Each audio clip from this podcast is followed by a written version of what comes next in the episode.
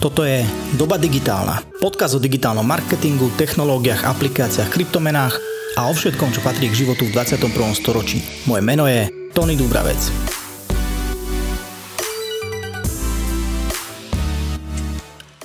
Ahojte, dnes mám pre vás záznam rozhovoru z rádia Ether, kde som bol pred niekoľkými týždňami sa porozprávať o sociálnych sieťach. Impulzom na vznik tohto rozhovoru bolo moje vystúpenie v správach v RTVS o influencer marketingu. Tu sme sa rozprávali nielen o influenceroch, ale celkovo o sociálnych sieťach, o ich výhodách, nevýhodách, o nejakých nástrahách, o tom, ako tam komunikovať ako firma, ako jednotlivec. Spomenuli sme Clubhouse, spomenuli sme veľa rôznych zaujímavých tém, ktoré určite si myslím, že vám majú čo povedať. Rozhovor má asi 20 minút a ako som hovoril, teda vznikol v rádiu Ether, čo je študentské rádio v rámci fakulty masmediálnej komunikácie, kde som teda študoval a nedávno sa im podarila skvelá vec a dostali reálnu frekvenciu, takže sa Ether vysiela do Eteru.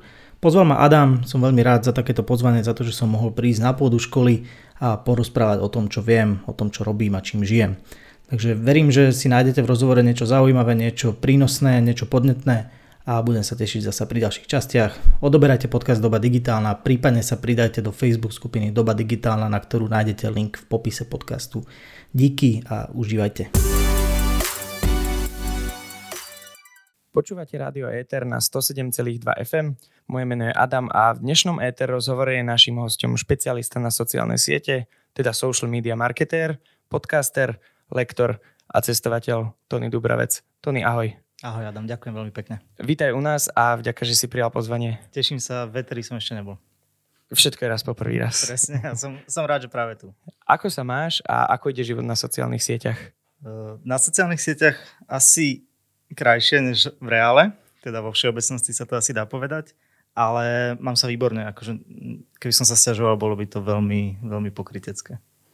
Popri tom, ako som si ťa skenoval, som našiel aj jednu diskusiu v televízii, ktorej si bol nedávno súčasťou. Reč bola o sociálnych sieťach a o veľkom búme okolo Zuzany Plačkovej, ktorá má viac ako 810 tisíc followerov aktuálne. Všetci, alebo aspoň väčšina vieme, o, o koho ide a moderátor spomenul, že influencerka prakticky nič nedokázala. A na úvod ma hneď zaujíma, čo si myslíš o tomto tvrdení ty. Tak to je jeho názor, ja by som asi veľmi nerád sa vyjadroval špecificky k Zuzane Plačkovej. Uh, ja nie som jej fanúšik, nesledujem ju, nikdy som ju nesledoval, takže asi si to môže myslieť, možno má nejaký iný prehľad, ale určite je kopa ľudí, ktorí si myslia, že niečo dokázala. Inak určite všetkých 800 tisíc followerov nie sú iba zvedavci, ktorí chcú vedieť, čo má nové a potom mu ohovárať. Mnoho marketérov tvrdí, že by to mohol byť aj, mohla byť aj súčasť plánu a možno nejaká kampaň. Vnímal si to? Alebo ako si vnímal toto ty? To, to ani na sekundu mi nenapadlo. Akože, uh, jedna vec je vymyslieť si nejakú, nejakú blbosť a druhá vec je, keď už je v tom policia, súdy a, a CPZ na 4 dní. Približne rok dozadu sme mali na Slovensku veľký boom, nazvime to teraz číslo 2, sociálnej siete Clubhouse. Čo hovoríš na jej rýchly vzostup a následne aj pád? Aj vzostup, aj pád sú absolútne pochopiteľné v prípade Clubhouse. Ten vzostup mal viacero faktorov, jednak to bolo lockdowny, a obdobie, kedy ľudia ako keby sa nestretávali a už, im to, už to bolo 3 roka, čo sa nestretávali poriadne, takže im to chýbalo. A potom to bolo ako keby veľmi jednoduché používanie bol tam dobrý obsah, z počiatku hlavne, takže ľudí to bavilo a bolo to niečo nové, takže úplne sa dalo pochopiť, že, to, že ľudia tam rýchlo naskočili. A čo sa týka toho pádu, tak ten sa rovnako dal očakávať, pretože uh, Clubhouse nedokázal ako keby dostatočne rýchlo priviesť alebo uviezť do tej aplikácie niečo, čo by tam tých ľudí udržalo.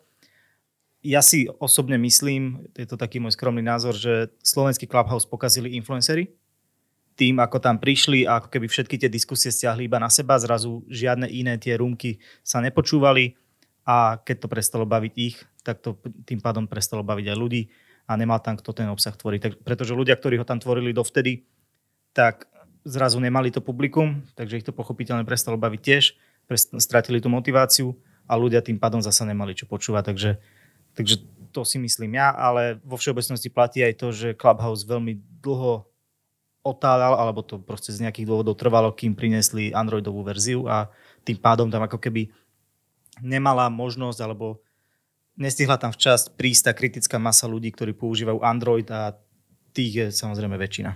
Našiel si Clubhouse aj teba? No jasné, akože ja som bol na Clubhouse medzi prvými Slovakmi, ja som, lebo ja som mal Clubhouse stiahnutý už asi mesiac a pol predtým, než vôbec u nás akože bol dostupný a lebo som sa o tom niekde dočítal, keď som, keď som si sledoval nejaké novinky a vtedy teda sa tam ešte nedalo dostať, lebo to bolo iba na pozvánky a u nás o tom nebolo ani chýru, ani slichu. A keď som videl prvých ľudí, že to majú, tak som si zohnal pozvánku, takže ja som tam bol fakt, že možno medzi prvými 10-20 Slovakmi. A bolo to ako keby aj vidno, že mne tam celkom rýchlo akože narastli followery, lebo Clubhouse tým, že som tam bol medzi prvými, tak ma ako keby potom odporúčal tým novým používateľom medzi tými prvými návrhmi, keď sa zaregistruješ. Takže, takže samozrejme, že si ma našiel. Koľko hodín denne v priemere človek venuje sociálnym sieťam? Clubhouse bol v tomto akože extrém. To je tie prvé, prvé čísla, keď som to počula, tak boli aj že 8 hodín denne, ale to sa samozrejme nedá, nedá aplikovať na všetky. Čo viem, tak tá štatistika je niekde v priemere okolo 2,5 hodiny denne respektíve bolo to minulý rok, myslím, že 2 hodiny 24 minút, takže môžeme povedať, že asi to rastie. A no, takže celkom dosť. Koľko hodín denne stráviš ty na sociálnych sieťach? Mm, neviem to presne, akože mám na Instagrame nastavenú notifikáciu na hodinu a pol a každý deň mi blikne. Je iba otázka, kedy sa to stane. Niekedy sa to stane na obed, niekedy sa to stane o 8 večer. Ale akože celkovo jeden, čo sledujem, lebo mi to chodí ako notifikácia, tak je akože celkový screen time a ten mám niekde, teraz mi klesol o pár percent na nejakých 7 hodín. 7 hodín. Ale musím sa obhajiť, že to bolo aj v čase, keď sme boli aj na dovolenke, že máš aj navigáciu pustenú, aj všetko, že ako keby stále mám ten mobil v ruke, ale po 4 hodiny sa akože nedostanem bežne denne. Prečo myslíš, že je to tak? Existuje závislosť? Alebo skôr tie čísla zdvíhajú ľudia, ktorí na sociálnych sieťach pracujú? Asi oboje je pravda. Nemyslím si, že na sociálnych sieťach pracuje toľko ľudí, aby dokázali akože nejakým svetovým priemerom pohnúť, to asi nie, ale uh, minimálne v môjom okruhu, keď som sa aj pýtal, alebo sa o tom občas bavíme, tak naozaj, že ľudia, ktorí s tým pracujú, tak majú ten screen time obrovský, ale samozrejme existuje aj závislosť a netvrdil by som, že mňa sa netýka. Takže si sa už stretol so závislosťou? Akože nie s klinickou, alebo nie s takou akože diagnostikovanou, ale určite to mám, však akože pozorujem sa, viem, že keď neviem čo, tak proste siaham po tom mobile, takže určite, určite som na to nachylný. Z tvojho pohľadu ako špecialista na sociálne siete, čo vidíš ako ich najväčšie výhody a nevýhody? Záleží asi, že či pre ľudí alebo v rámci marketingu. Uh, výhody spojenie s ľuďmi, akože to je najlepšia vec. Užitočný obsah, zdroj informácií, zdroj vedomostí, vytváranie komunít, to sú, to sú určite že najväčšie výhody. Nevýhody, žrút času, uh, dopad na mentálne zdravie skrz to, že nie každý vie ako keby úplne spracovať to, čo na tých sociálnych sieťach vidí. A to sú asi také hlavné. Možno potom ešte, ešte nejaké nebezpečenstvo nejakých podvodov, sú rôzne také phishing aktivity alebo skémy alebo podobne. Takže ľudia, ktorí možno nie sú tak digitálne gramotní, tak môžu, môžu si sociálnymi sieťami veľmi ublížiť. A čo sa týka v marketingu alebo v komunikácii, tak uh, sú to obrovské reklamné platformy, takže veľký zásah ľudí je tam, ako, dá sa v úvodzovkách povedať, že je tam každý na niektorej sociálnej sieti, takže je to úžasný marketingový nástroj a nevýhody sú možno hmm, presítenosť reklamou, nevždy ako keby vieš odsledovať, kde sa tá tvoja reklama zobrazuje a určite sú tam aj nejaké rizika stále ako keby e, nevýhoda je možno aj to, aká je pozícia, hlavne ak sa o Facebooku bavíme, jeho obrovská pozícia v rámci toho reklamného priestoru, že v zásade neexistuje úplne rovnaká konkurencia, ktorú, na ktorú by si vedel ako keby prejsť, keby si si povedal, že nepáči sa mi ako Facebook e, buď prístupuje k inzerentom, alebo sa správa celkovo, takže je ako keby skoro monopol. To je tá nevýhoda. Niektorí podnikatelia aj nepodnikatelia tvrdia, že Facebook, Instagram, YouTube či iné siete sú pre nich zbytočné. Ako by si reagoval v takom rozhovore? No, to môže mať dva dôvody. Buď ich nikdy nevyskúšali, alebo sa im darí aj bez toho, aby ich potrebovali vyskúšať. Alebo ešte tretí dôvod môže byť, že ich vyskúšali raz a nedostali to, čo očakávali. Uh, ak to niekto má, ak je niekto ten druhý prípad, tak akože samozrejme gratulujem, ale myslím si, že využitím sociálnych sietí alebo celkovo tejto časti online reklamy, tak sa dá aj to, čo sa doteraz tomu darí, tak ešte ako keby znásobiť a tým, čo to nevyskúšali, tak by som odporúčal to určite skúsiť a naučiť sa na tom, prípadne si na nejakého špecialistu a, a zistia. Samozrejme nemusí byť pre každého každá sociálna sieť, alebo nemusí byť pre každého YouTube. ale ako keby myslím si, že na tom, na tom piesočku si každý nájde ten svoj kúsok a pre tých, ktorí to skúsili, ale sa im nezadarilo, tak by som odporúčal trošku viac trpezlivosti a možno to nerobiť úplne svojvoľne alebo, alebo osobne, ale nájsť niekoho, kto tomu naozaj rozumie. Začal si, že nie každá sociálna sieť je pre každého, teda záleží aj na výbere sociálnej siete a asi aj na cieľovej skupine. Ako, ako vybrať správnu sociálnu sieť? Tak v prvom rade to, či je predpoklad, že je tam tá tvoja cieľová skupina. Potom druhé určite dôležité pravidlo je, že či vieš produkovať obsah, ktorý na tú sociálnu sieť patrí, pretože to, čo patrí na Facebook, nemusí zákonite patriť na Instagram. Na YouTube zase sa pracuje s videami, ktoré teoreticky niekde inde používať nemusíš, takže asi to sú také dve základné veci, že či tam je tá tvoja cieľová skupina a či vieš na tej platforme dlhodobo a konzistentne tvoriť nejaký obsah, ktorý má hodnotu. Čo je podľa teba úspech pre značky a ľudí na sociálnych sieťach? Mm, začnem asi ľuďmi, pretože to je veľmi individuálne. Pre niekoho je to to, že je tam spojený so svojimi priateľmi, alebo že si tam, že tam dostane proste lajky na fotky, alebo e, neviem, že tam stretne niekoho zaujímavého. Ten úspech si každý asi definujeme sám, že to sa nedá nejako zovšeobecniť. Pre niekoho to môže byť naozaj, že si tam nájde nejaké spolupráce, alebo že ľudia ho spoznávajú na ulici vďaka sociálnym sieťam toho, tam tých ako keby výsledkov, ktoré ľudí uspokoja, môže byť veľmi veľa. A čo sa týka značiek, tam skôr sú podľa mňa nejaké dve roviny a to sú nejaký, nejaké výkonnostné ciele, teda keď, ja neviem, e-shopy samozrejme využívajú sociálne ano. siete inak, ako využívajú napríklad retailové značky, ako robíme my vo firme pre ne, takže e, niekto tam hľadá ako keby iba zásah, chce tých ľudí proste im odovzdať to posolstvo, niekto odtiaľ hľadá aj konkrétne akože merateľné výsledky a ten úspech potom samozrejme záleží, ak dá sa vo všeobecnosti povedať, že ak na tom neprerábaš, tak si, tak si v pluse. Čo by si povedal, že podľa teba najviac zaujíma ľudí? Na čo klikajú najviac? Povedal by som, že všetko, čo sa vymýka priemeru, takže také tie extrémy že či už v negatívnom zmysle rôzne bulvárne, vulgárne, agresívne veci, negatívne správy, alebo naopak úspechy, proste radosné momenty a všetko. Takže to aj vidíš na taký ten obsah, ktorý, nechcem úplne povedať, že polarizuje, lebo polarizuje skôr ten negatívny, ale taký, ktorý v tebe vyvolá tú emóciu, nie to, čo je všedné, alebo to, čo zažíva každý, ale to, čo je naozaj že výnimočné, či už v negatívnom alebo v pozitívnom, tak to určite ľudí zaujíma. Ak by sme mohli zhrnúť, povedzme, že 5 bodov, v rámci ktorých by sme kategorizovali tieto veci, na ktoré ľudia klikajú? Aké by to boli? To je veľmi dobrá otázka. Uh, deti vzťahy sú určite, určite to pozitívne. Cestovanie, ale tiež ako keby cestovateľského obsahu je tak veľa, že nevždy akože človek trafí tu ten jackpot. A čo sa týka možno tých negatívnych, tak neviem, nejaká nahota, uh, nejaké súťaže, samozrejme nejaké aj, aj násilie, hejty, ako keby nejaké, bohužiaľ aj konšpirácie. Asi, neviem to povedať, ja sa snažím na tieto ako keby negatívne nereagovať, ale také, ktoré proste ti zautočia na tie nižšie púdy, ktoré, ktoré ako ľudia bohužiaľ máme. Začal si tému konšpirácií, tak nám povedz, ako rozlíšiť zodpovedný zdroj informácií a ako sa vyhnúť hoaxom. Asi na začiatok by som začal tým, že sa nespoliehať iba na jeden zdroj informácií, pretože to vidím najčastejšie, keď na Facebooku ľudia zdieľajú nezmysly, tak je to väčšinou, že nad tým nepremýšľajú, že si to nehodia do Google, nesnažia sa ani len zistiť, že či to je pravda. Takže to asi, že neveriť iba proste tomu zdroju, od ktorého sa to ku mne dostane.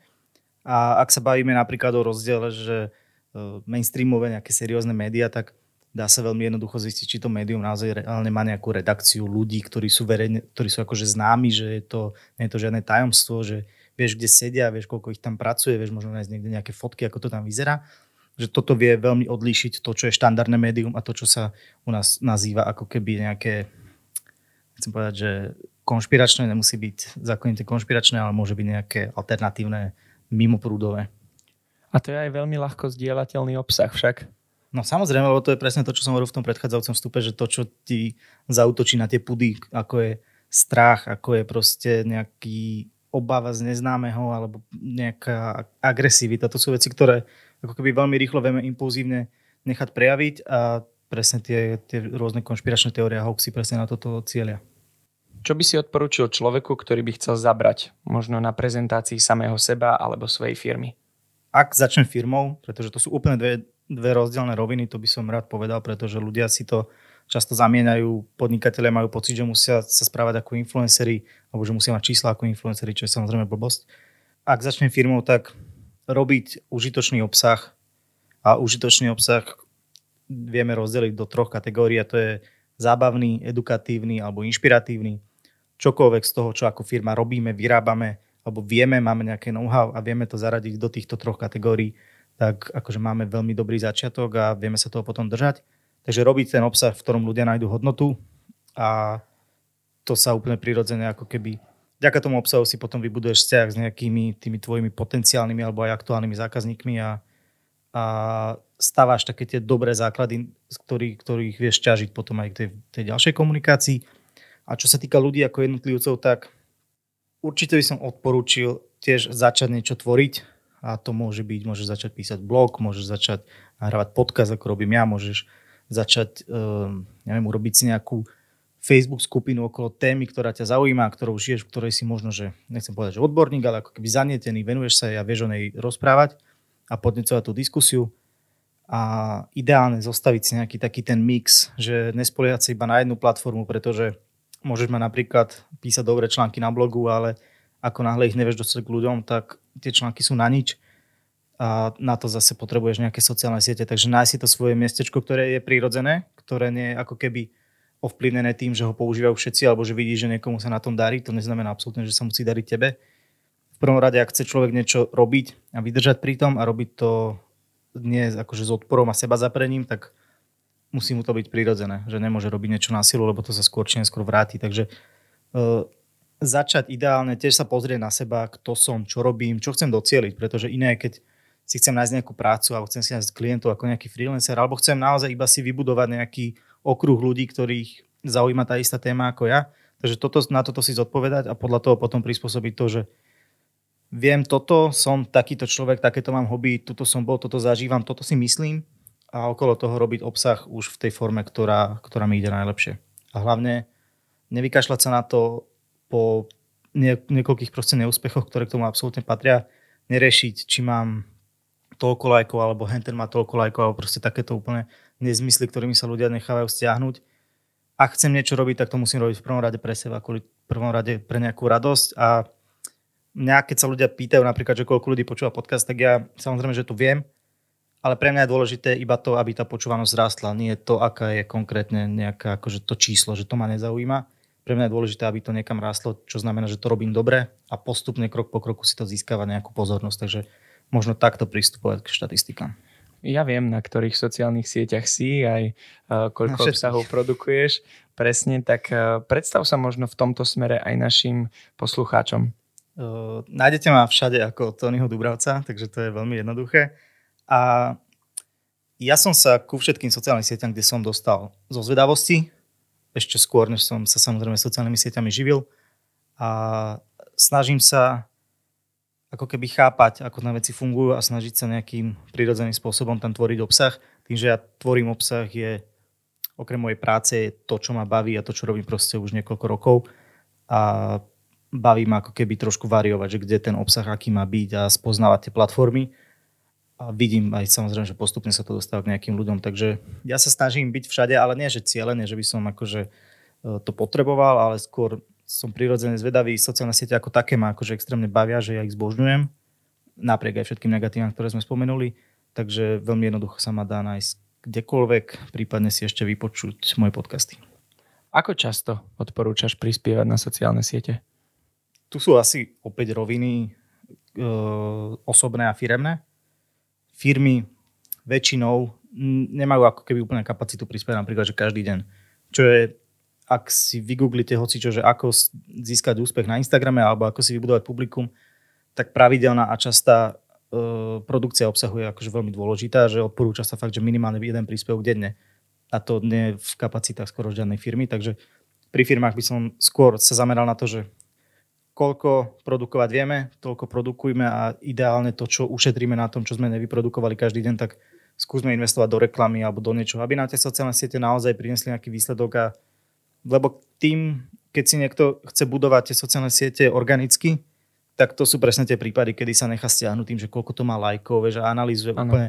Nemá zmysel analyzovať jednotlivé príspevky, to treba človek, aby riešil proste z takého makropohľadu a pozeral sa na to ako celok a ako nejakú dlhodobú vec a nie to, že tuto som dal fotku, tá sa ľuďom nepáčila, tak už nebudem takú fotku robiť.